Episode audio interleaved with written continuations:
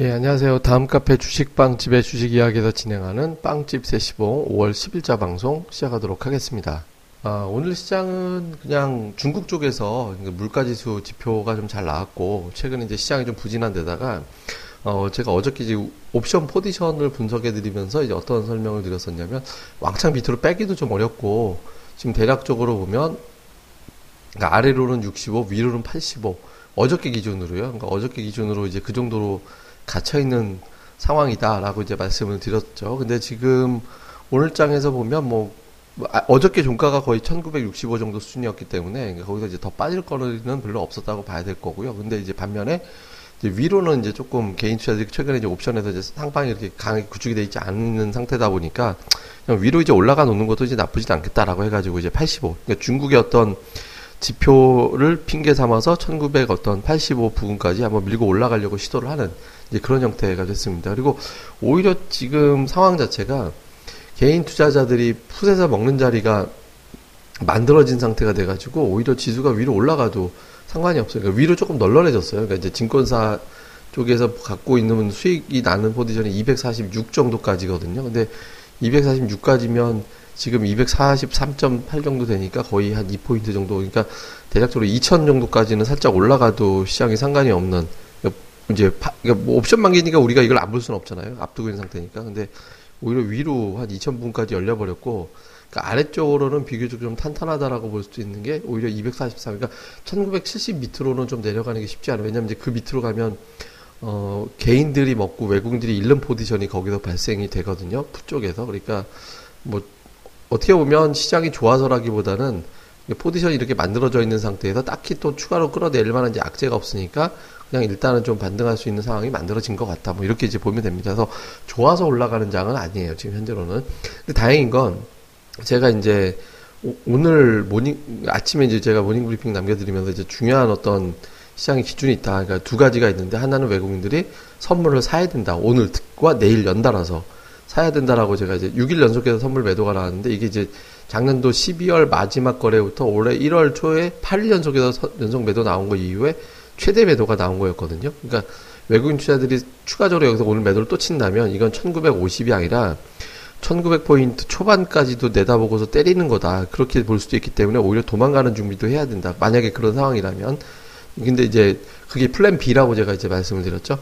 그런 게 아니라면 오늘 매수가 들어온다면 1950 이하는 가능성이 좀 낮아지면서 그 선에서 이제 시장이 올라갈 거다. 이게 플랜 A라고 그랬죠. 그래서 저희는 일단 플랜 A 쪽에 맞춰서 이제 있는 현금을 일단 투입해보고 투입해서 주식 비중을 늘려놓고 만약에 이제 어 생각과 달리 플랜 B 쪽의 상황 왜 근데 오늘 마저 판다면은 이제 그걸 다시 후퇴할 준비는 물론이고 추가적으로 현금을 더 만들어낼 준비를 해야 된다 이렇게 했는데 지금 일단 다행스럽게도 어, 외국인 투자자들이 그렇게 이제 이탈하지 않는 형태의 모양새를 보여줘가지고 시장이 좀 오르는 살아난 일조했습니다. 근데 또 한 가지는 철강을 좀 많이 팔았다라는 거는 조금 찜찜해요. 그러니까 철강이 오늘까지 이틀 연속해서 매도가 나왔거든요. 그러니까 철강 가격이 최근에 다시 하락한다는 얘기가 좀 나오고 하면서 외국인 투자들이 철강을 오늘 되게 많이 팔았거든요. 그러니까 철강 업종 매도만 아니었으면 오늘 외국인들이 조금 판날 저기 뭐 매수를 그런 대로 좀 한 날이었는데 어쨌든 철강 쪽에 어떤 매도가 나온 점에서는 이게 주도주가 바뀌면 좀 시장이 좀 혼란스러워지거든요. 근데 요게 이제 물론 이제 뭐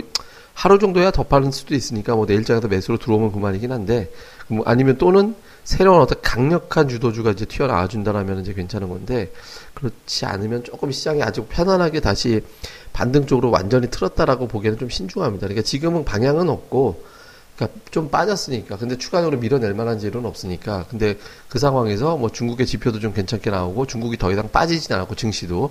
여기에다가 이제 뭐 유가도 43달러대에서는 어떻게든 이제 버티는 흐름들이 좀 나오고 있고 하니까 이제 전반적으로 뭐 시장이 좀 괜찮게 움직이는구나라고 이제 투자자들이 이제 기대를 걸 수 있는 상황이 된 것 같습니다. 그래서 일단 시장은 그렇게 크게 이제 뭐 제가 그 말씀드렸던 대로 뭐 아주 엄청난 걱정을 할 정도는 아니에요. 그렇다고 뭐 큰 기대할 정도는 아니지만 뭐 그렇게 크게 이제 문제 없이 그냥 조금씩 이렇게 반등하는 쪽으로 계속 가닥을 잡지 않을까 싶습니다. 그러니까 뭐 수일장에서도 역시 마찬가지예요. 그러니까 시장의 기본이 되는 건 수급적인 측면에서 보면 그러니까 제가 이제 이번 주 월화수 중에 3일 중에 이틀 이상 매수가 들어와야 된다, 선물이. 현물보다 더 중요한 게 이제 선물이라고 말씀드렸잖아요. 그러니까 선물에서 이틀 이상 이제 매수가 들어와 줘야 되는데 일단 어제 매도였고 오늘은 매수였거든요. 그러니까 내일장에 또 매수가 들어와 줘야 되는 거고 다음에 이제 또 한 가지는 이제 뭐 옵션 만기 앞두고 있는 상태에서 그러니까 삼성전자가 오늘은 뭐 지수를 뭐 추가적으로 확 올라가지 않도록 얘가 지금 제어를 해주는 역할을 했거든요. 근데 이제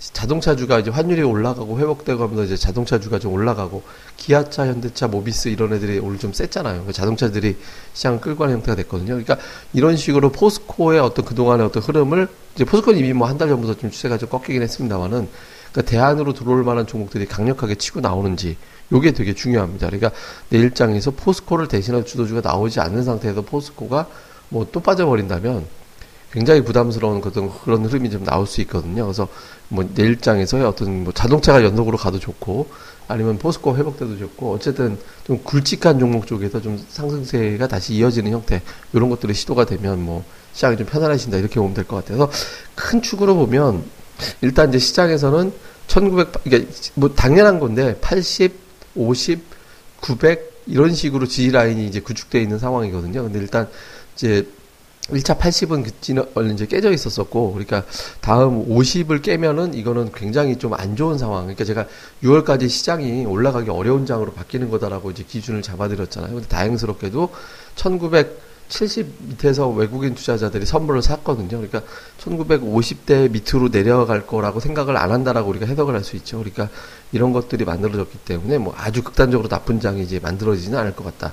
이렇게 우리가 정리해서 이제 보면 될 것 같습니다. 그래서 뭐 기존의 어떤 우리가 이제 뭐 관심 있게 봤던 종목들에서 크게 변화 줄 필요는 없는 것 같고요. 뭐 지금의 흐름 그대로 유지하면서 이제 뭐 우리가 종목들 뭐 현금 비중 다시 줄여서 주식 사놓고 이렇게 했던 거에 대해서는 뭐 그대로 유지하면 되는 걸로 그렇게 가시면 되지 않을까 이렇게 생각하시면 될 것 같습니다. 예, 그러니까 뭐 시장을 볼 때 우리가 이제 큰 줄기로 이제 열어놓고 보잖아요. 그러니까 이제 뭐 그 유동성을 누가 이제 장악을 하고 있느냐 이제 보면 이제 기, 현재 기관이 유동성을 장악할 수 있는 상황은 못되죠. 펀드가 환매 과정에 있으니까 예탁금도 지금 제가 보기에는 뭐 다시 한 7천억 줄어가지고 이제 22조인데 중반 정도 되는데 저점 대비 어쨌든 1조 원은 들어와 있는 상태긴 하거든요. 예탁금이라든가 이런 걸 볼 때는 개인들이 완벽하게 지배하기는 어려워요. 그 예탁금이 풍부하면 이제 테마가 막 터지는데 지금은 시가총액이 천억에서 1천억 정도 되는 사이의 종목들 중심으로의 이제 흐름들이 나올 가능성이 좀 높거든요. 그러니까 이런 small cap 종목 중에 실적 좋은 애들, 그 다음에 이제 대형주 쪽은 최근에 낙폭이 컸죠. 그러니까 컸던 어떤 건설이나 뭐 아니면 이제 IT나 화학이나 이런 종목들 다시 도약할 가능성이 충분히 있다라고 보여지거든요. 그래서 이런 종목군들 계속 이제 관심 있게 보고, 근데 당장은 이제 중대형주보다는 코스닥 쪽 중 small cap 쪽이 조금 더 유리해 보이니까 뭐 기존에 말씀드린 OLED, 그다음에 이제 뭐 전기차, 2차 전지, 그다음에 이제 뭐 제약주, 뭐 이쪽에다가 뭐 이제 건자재 일부, 뭐이 정도 이제 포함해서 가시면 좋지 않을까, 뭐 이렇게 생각을 합니다. 여기 맞춰서 이제 잘 끌어가시면 될 것 같습니다.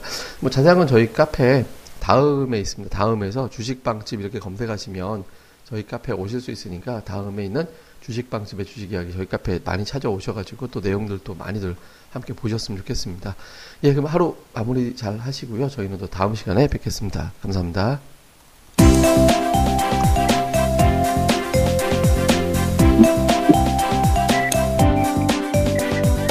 아, 안녕하세요. 주식빵집 운영자 불사조입니다. 주식 투자하기 참 답답하시죠? 어, 공부하자니 배울 곳이 마땅치 않고 또 여기저기 이상한 광고에 혹해서 가입했다가 낭패만 당하고 이런 답답한 투자자분들을 위해 저희가 VIP 빵집을 열었습니다. 어, 실전 투자대 1위 출신의 공략들 발급법, 차트 전문가의 매매 극소, 시황 전문가의 쉽게 이해되는 오늘장 브리핑, 그리고 저희 멤버가 직접 탐방해서 알아낸 다양한 기업 정보를 정리해 드립니다. 부담 없이 편안하게 가입할 수 있는 신한 VIP 빵집에 많은 가입과 관심 부탁드립니다. 자세한 내용은 다음 카페 주식빵집의 주식 이야기에서 직접 확인하시기 바라고요. 문의 전화는 010-3043-0909 0909입니다. 010-3043-09 없다.